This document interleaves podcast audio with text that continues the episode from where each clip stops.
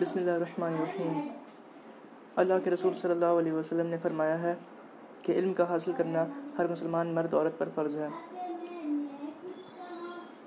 اسی طرح دوسری کئی حدیثوں میں علم دین کا حاصل کرنے کی فضیلت بیان کی گئی ہے، اور امام ابن سیرین رحمۃ اللہ علیہ فرماتے ہیں کہ ان هذا العلم دین فانظروا عمن تأخذون دینکم،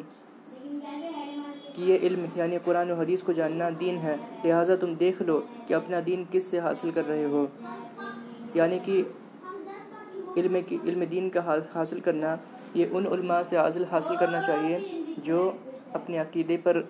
صحیح ہوں، جن کا عقیدہ صحیح ہو، ان سے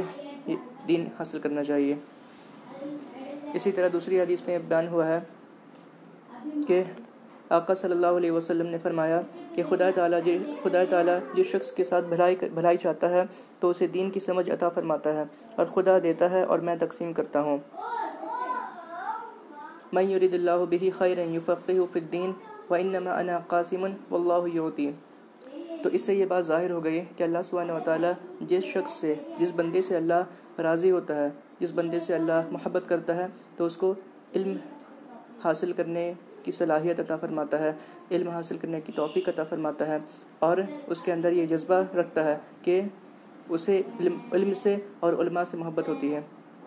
اور حضرت ابن عباس رضی اللہ عنہما سے روایت ہے کہ انہوں نے فرمایا کہ رات میں ایک گھڑی علم دین کا پڑھانا رات بھر کی عبادت سے بہتر ہے۔ اور ابن عباس کی رضی اللہ تعالیٰ عنہما کی دوسری حدیث ہے کہ رسول اکریم علیہ الصلوۃ والتسلیم نے فرمایا کہ